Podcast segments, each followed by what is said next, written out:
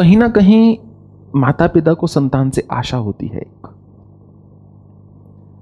कि जिसको हमने इतना संवारा है, जिस पर हमने इतने वर्षों अपने लगा दिए, अपनी सारी सुख संपत्ति जिस पर अर्जित कर दी, वो हमारी, हमारा निवेश जिसमें कर दिया, वो व्यक्ति शायद बड़ा होकर हमारी कुछ सहायता करेगा। वो वो बालक हमारा जो है प्राइड बनेगा। हमारे लिए गर्व का कारण बनेगा। तो माता पिता की सेवा सर्वोपरि है। परंतु इस बात को बोलने का अधिकार मैं खो चुका हूँ। इसलिए इसको मैं ज़्यादा ज़ोर से नहीं बोल सकता और ना ही मेरे इन शब्दों का प्रभाव होगा सुनने वाले पर। क्योंकि जो मैं खुद ही नहीं कर रहा, वो मैं आपको कैसे पाठ पढ़ा दूँ? मैं केवल वही बात बोलता हूँ जो मैं खुद करता हूँ, स्वयं करता हूँ। जो मैं स्वयं नहीं कर रहा, वो मैं आपको कैसे बता दूँ? तो इसीलिए माँ बाप को होता है कि कहीं गलत निर्णय ना हो जाए। एक ऐसा निर्णय होता है जिसको आश्रम की रोटियों की आदत पड़ जाए ना, वो संसार में जाके काम नहीं कर सकता फिर। एकदम सौ प्रतिशत सच बात है। आप उठा के देख लो मतलब इतिहास तो क्या उठा के आसपास आश्रमों में देख लो व्यवस्था। कितने ही ब्रह्मचारी, कितने ही साधु, कितने ही सो कॉल्ड सीकर्स जो इस रास्ते के मार्ग में, खोज में भटक रहे हैं एकदम। और ना उनका कोई सम्मान है, ना ही उनके पास संपत्ति है। एंड दुख, सबसे दुखदायी बात, ना ही उनके पास कोई साधना है, और ना ही सिद्धि है। ना रिद्धि, ना सिद्धि, ना साधना, ना संपत्ति, ना सुख, ना आराम, ना भगवान। हो सकता है गुरु रूपी शैतान हो। और कुछ भी नहीं बचा। तो शायद कहीं ना कहीं माँ बाप ठीक होते हैं। परंतु मैं इतना आपको कहना चाहूँगा, जो मैं बात बोल रहा था, कि यदि आप दृढ़ हो, यदि आप सत्य हो, यदि आपकी व्याकुलता सच्ची है, सिर्फ़ संसार से भागने के लिए नहीं, यदि आप वास्तव में एक जगह पर अडिग रहते हैं, टिके रहते हैं तो कभी ना कभी वो आपकी बात अवश्य मान जाएँगे। क्योंकि माँ बाप मूर्ख नहीं होते। जब वो देखेंगे सिंसियरिटी है, कि वास्तव में ही ये जो बच्चा है इस पथ पर चलना चाहता है अच्छे ढंग से तो माता पिता मान जाएँगे। जब उनको लगे, अरे, ये तो इमोशनल होकर, एक भावुक होकर एक निर्णय ले रहा है या ले रही है कि मुझे तो बस यही करना है, जी। मैंने नहीं नौकरी करनी, मैंने नहीं बिज़नेस करना या मैंने नहीं पढ़ना तो ठीक ही बात है, फिर तो वो अगर नहीं मान रहे उस बच्चे की बात। क्योंकि वो जानते हैं, अपने बच्चे को वो समझते हैं कि ये जो है भावुक होकर बोल रहा है, कल को जब मूड बदलेगा तब क्या करेगा क्या करेगी। इसलिए वो संयम के साथ सहजे सहजे जिसको बोलते हैं, वो चलना चाहते हैं कि कुछ ऐसा निर्णय ना ले ले जिससे वापसी ना हो। क्योंकि जब आप वापसी करोगे, ईश्वर ना करे किसी को ऐसा करना पड़े। परंतु यदि आप वापसी करोगे तो आप घर ही जाओगे। दोस्त के पास नहीं जाओगे, किसी दूसरे आश्रम में नहीं जाओगे। आप घर ही जाओगे, आपके माता पिता ही आपको संभालेंगे और आप स्वयं भी दुखी होगे, उनको भी दुख दोगे। ये हमारे संसार का कटु सत्य है। इसके चलते विवेक के साथ बुद्धिमता के साथ, थोड़ा अपने आप को खोलते हुए ओपननेस के साथ एक माँ बाप की बात सुन लेनी चाहिए। मेरे पिता तो हमेशा बचपन से एक ही बात बोलते थे, बोलते, सुनो सबकी, करो मन की। सुन सबकी लेनी चाहिए, ना जाने कौन कोई अच्छी बात बता देता है। और इंडिया में तो सब सुनाने वाले ही हैं। आप खड़े होइए, जिसको नहीं भी पता, वो भी आपको चार ज्ञान की बातें ज़रूर बताएगा। पर्याप्त ज्ञान है। और एक तो ब्रह्म ज्ञान है, दूसरा मेडिकल ज्ञान। वो सबके पास है। आई थिंक पेरेंट्स को अपना दुश्मन नहीं समझना चाहिए। कॉन्फ्लिक्ट होती है पेरेंट्स के साथ, मुश्किल होती है पेरेंट्स के साथ नो डाउट कि चलती है टेंशन वो एक कांस्टेंट है क्योंकि उनकी विचारधारा अलग है, अलग समय से, अलग ज़माने से। परंतु मन में ऐसे नेगेटिविटी नहीं बिठा, बिठानी चाहिए पेरेंट्स के लिए। समय देना चाहिए। और वैसे कौन सा आप उनकी बात सुनते हैं? नेगेटिविटी तो तब हो यदि उनकी बात सुन रहे हो, जो उन्होंने कहा वैसा कर रहे हो। जब ऐसा कर ही नहीं रहे तो किस आधार पर उनसे लड़ाई कर रहे हैं ना? थोड़ा आनंद से, सुख से जीवन को व्यतीत करना आना चाहिए। और एक कला है। आपके पास कुछ होना चाहिए जो आपको व्यस्त रखे अच्छे ढंग से। हमारे देश में, शहरों में पार्क्स की बहुत कमी है, खेलने वाली जगहों की। और अक्सर जो सोसाइटीज होती हैं, बच्चे उसी में चीख चिल्ला रहे होते हैं पूरा पूरा शाम। जिनके नहीं होते बच्चे, वो बेचारे कान पकड़ के बैठे होते हैं। जिनके होते हैं, वो खुश होते हैं, शुक्र है, गया घर से दो घंटे बाहर खेल के आराम से बैठेंगे। परंतु वो बच्चे जो वहाँ पर ऐसे खेल कूद रहे हैं सिर्फ़, स्कूल से आके यूनिफॉर्म ऐसे फेंकी, बैग ऐसे फेंका, सॉक्स वो ऐसे फेंकी और वहाँ पर तीन तीन चार चार घंटे खेल के, रात को आके हाथ मुँह दे के खाना खा के सो गए, वो बच्चे लाइफ में बहुत ही एवरेज बनेंगे। क्योंकि इतना जो समय है स्कूल के बाद, उसमें कुछ भी प्रोडक्टिव नहीं हो रहा। यह नहीं कि पढ़ाई आवश्यक है। परंतु बच्चे संगीत सीख सकते हैं, किसी स्पोर्ट्स में जा सकते हैं, कुछ, किसी को नृत्य सीख सकते हैं, कोई कला सीख सकते हैं, पेंटिंग सीख सकते हैं, कोई टेनिस, कोई बैडमिंटन, कोई football whatever soccer cricket whatever कुछ अच्छी चीज़ सीख सकते हैं। गली में खेलेंगे ऐसे, और हु हल्ला करके घर आ जाएँगे तो गाली गलोच ही सीखेंगे बस। तो यदि आप अपनी संतान को संस्कार देंगे ये इस बात को जानेंगे कि समय ही सबसे अमूल्य वस्तु है। तो जब वो बड़े होंगे तो साधु संतों के पास कम भागेंगे। उनके पास अपने हाथ में कुछ होगा कला, जिससे वो अपना समय लगा सकें अच्छे ढंग से। एक पूर्णता जीवन में महसूस कर सकें फुलफिलमेंट महसूस कर सकें। क्यों जाते हैं हम आश्रम में? इसीलिए जाते हैं ना कि हम फुलफिल्ड महसूस करते हैं, शांति महसूस करते हैं। एक पेंटर हो सकता है, उसी शांति को एक चित्र बनाते हुए महसूस कर ले, एक कवि, एक कविता लिखते हुए महसूस कर ले, एक लेखिका, एक पुस्तक को लिखते हुए महसूस कर ले। परंतु यदि आपने संतान को वो दी ही नहीं चीज़, जब वो बड़े हो रहे थे तो उनका दोष नहीं है कि वो फिर अध्यात्म की ओर भागते हैं, एक वो रास्ता जान के कि शायद हमको इसमें से सुख मिले। क्योंकि हमने उनको सुख की कला सिखाई ही नहीं। उन्होंने क्या देखा बड़े हुए? दूसरे बच्चे देखे, गली में, मोहल्ले में, या स्कूल में, या उन्होंने माँ बाप को देखा, जो कि अधिकतर समय खुश नहीं होते, या उन्होंने माँ बाप को लड़ते झगड़ते देखा, अपनी माँ को रोते देखा, या बाप को गुस्से में देखा, या उल्टा भी होता है बहुत बार। जो भी देखा, इतना हमेशा तनाव देखा घर में। रिश्तेदारों के साथ बहसबाजी, लड़ाई हो रही है, कोर्ट केस चल रहे हैं, ये चल रहा है, वो चल रहा है, यही देखा उन्होंने। तो फिर बच्चे सोचते हैं, हम क्यों शादी करें? क्योंकि उस सबसे अलग रखा नहीं बच्चों को। बड़े लोग बैठे हों, बच्चे पास में बैठे हों, कभी नहीं बैठने देना चाहिए। क्योंकि कुछ अच्छी बात नहीं सीखेंगे वो। हमने तो एटलीस्ट बचपन में यही सीखा है। कभी भी अगर माता रानी कोई सहेली आ रही पिताश्री खुद भी कभी नहीं बैठते थे, ना हमको बैठने देते थे। तुम्हारा काम ही नहीं बोलते थे यहाँ पर। जाओ अपना, पढ़ो, खेलो, जो करना करो। तो बच्चों को वो चीज़ सिखानी चाहिए जो उनको आगे चल के लाभान्वित हो, जिससे वो जीवन में आगे बढ़े। अगर हमने वो चीज़ सिखाई ही नहीं, फिर हम अधिकार किस हक पर जमाएँगे माता पिता होने के नाते? तो कुछ ना करो अगर, एक चीज़ ज़रूर करनी चाहिए। अगर आप मेरी इस बात को समझ गए तो दिव्य संतान कर सकते हो। संतान दिव्य पथ पर चलेगी। पहला, बच्चे को किताबें पढ़ने की आदत ज़रूर डालनी चाहिए।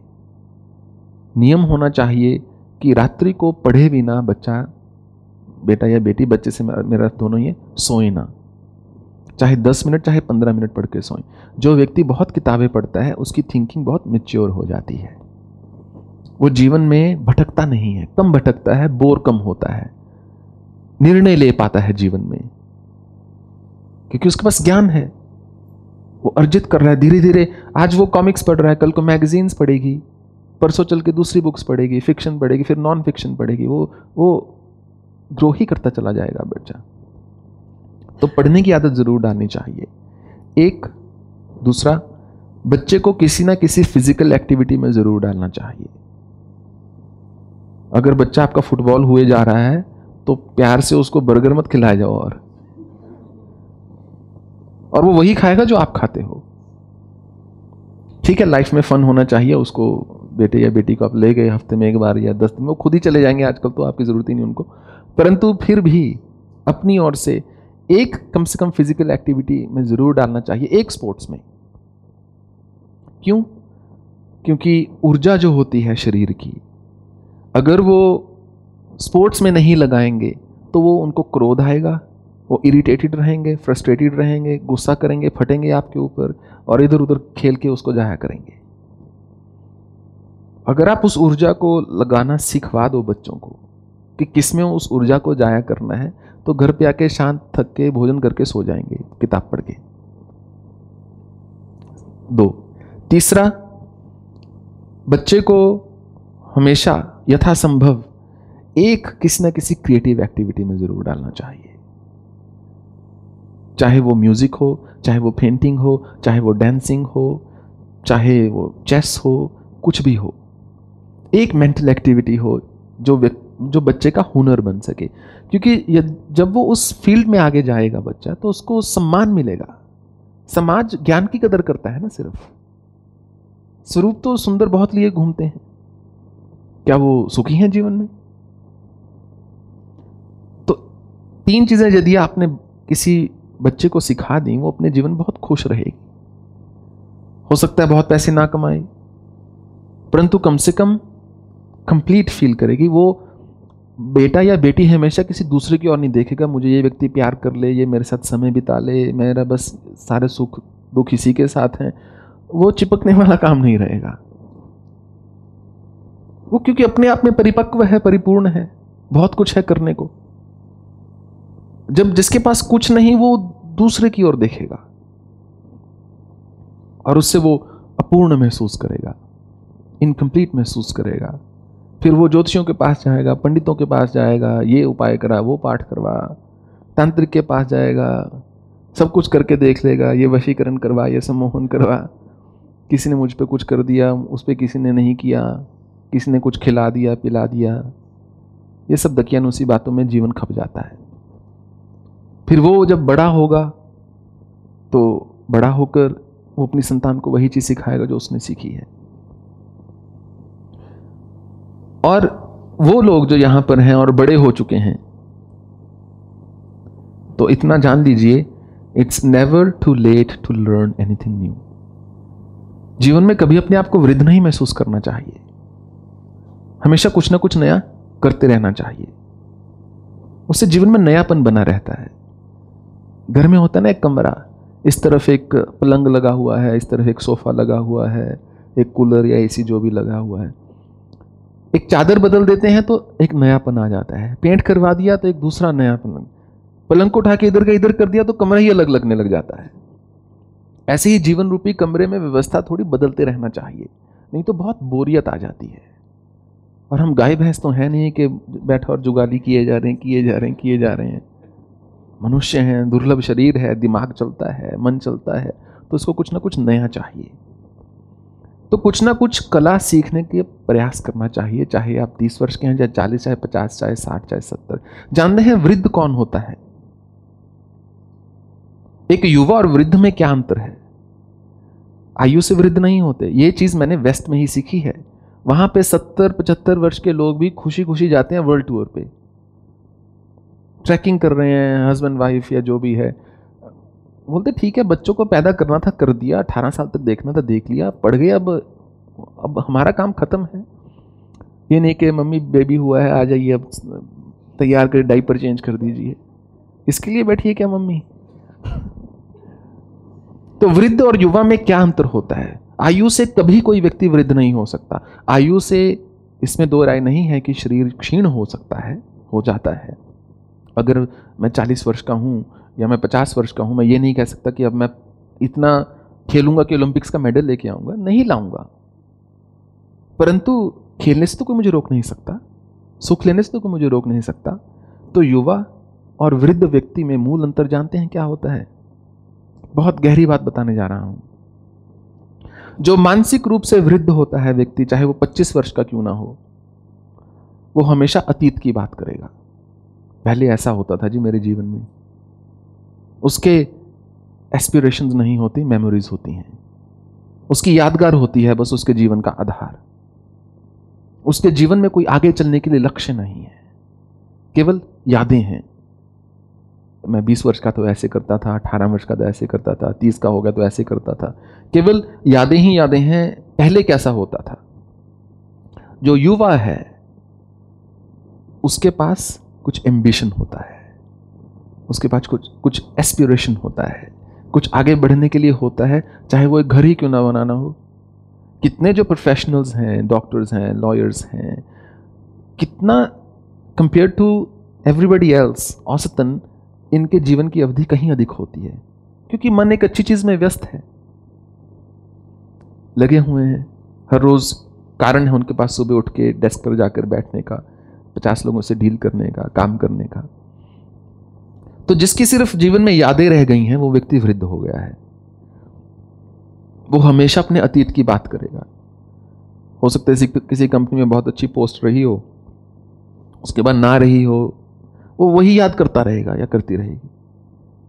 बीस साल पहले मैं मैनेजर था इंडिया का, या जो भी वट किसी किसी कंपनी का। और जो युवा है, उसके पास कुछ आगे देखने को है। कल को ऐसा करके देखेंगे। देखिए, जो मैं पियानो बजाता हूँ ना, मैंने ये अभी बजाना शुरू किया है। बचपन में थोड़ा कीबोर्ड बजाता था, परंतु खुद ही थोड़ा बहुत। तो वास्तव में जो व्यक्ति वेस्टर्न क्लासिकल पियानो बजाते हैं, जो बचपन से शुरू कर सकते हैं, मैं उनके लेवल पर कभी नहीं पहुँच सकता, चाहकर भी नहीं। क्योंकि जो मेरी बोन्स हैं, वो एक एडल्ट की हैं। वो सेट हो हो चुकी हैं, वैसे सॉफ्ट नहीं हैं। और मुझे तो स और प में अंतर पता नहीं चलता, सच कह रहा हूँ। स गा रहे हैं प मुझे सब एक से ही सुनाई देता है लगभग। तो वो जिसको बोलते हैं pitch I don't have that sense अगर आपने दो नोट्स दूर दूर बजा दिए, मुझे एक से ही सुनाई देते हैं लगभग। तो कितनी कमियाँ हैं? परंतु मुझे बजाने से तो कोई नहीं रोक सकता ना। मुझे कौन सा जाके मोजार्ट या बेटहोवन बनना है कि मुझे किसी को बीट कर देना है? यूट्यूब पर जाएँगे, पाँच साल के बच्चे मुझसे इतना बढ़िया पियानो बजा रहे हैं कि मैं पूरा जीवन उतना बढ़िया नहीं बजा सकता। परंतु उसे हताश होने वाली बात नहीं है। जगह जगह लिखा है कि यदि आप पाँच सात दस मैक्सिमम दस, बारह साल की एज में पियानो नहीं आपने शुरू किया तो आप नहीं इसको परफेक्ट कर सकते। मैं उनको पूछ नहीं रहा उन लोगों को। मुझे उनकी बात ही नहीं सुननी। मुझे तो अपने आनंद के लिए बजाना है। इसलिए बजाना है कि यदि हरि भजन करना है तो हम कर सकें। ना मुझे इससे कोई पैसा कमाना है, ना मुझे कोई कॉन्सर्ट करने हैं। कुछ नहीं है ऐसा। मेरे कहने का मतलब है कि पैंतीस, छत्तीस वर्ष की आयु में यदि मैंने इसको शुरू किया, या सैंतीस तो मैंने ये नहीं सोचा, अरे, अब तो थर्टी फाइव प्लस हो गया, अब क्या करना, अब तो हो लिया जीवन में जो होना था। शुरू करेंगे तो कहीं पहुँचेंगे। ठीक है, शायद मेरे पास जीवन में दस हज़ार घंटे नहीं बचे इसको देने के लिए। दस हज़ार घंटे चाहिए होते हैं किसी भी चीज़ पर एब्सोल्यूट परफेक्शन अटेन करने के लिए। मेरे पास नहीं है दस हज़ार घंटे इसको पियानो को देने के लिए। बट देन अगेन मुझे कुछ ऐसा रिकॉर्ड भी नहीं तोड़ना दुनिया का गिनीज बुक का। तो इट कैन बी तो जीवन में कुछ ना कुछ नया करते रहना चाहिए। इट्स नेवर टू लेट कभी ये नहीं सोचना चाहिए, अरे अब तो मैं पैंसठ वर्ष का हो गया, अब क्या करूँगा? क्यों भाई? बहुत समय है अभी भी। चाहे आप अस्सी वर्ष के क्यों ना हो। कुछ भी कर सकते हैं। अपना जीवन जीने का अधिकार किसी दूसरे के हाथ में नहीं देना चाहिए। प्रत्येक व्यक्ति जो ईश्वर कृपा से जिसने जन्म लिया है, उसको अधिकार है कि वो अपना जीवन जिए। एक भरपूर रस लेना चाहिए, कल क्या होगा, नहीं होगा, किसने देखा है। अगला जीवन, पिछला जीवन, सब थियोरीज हैं। ये अब का जीवन जो है, वो हमको संवारना है।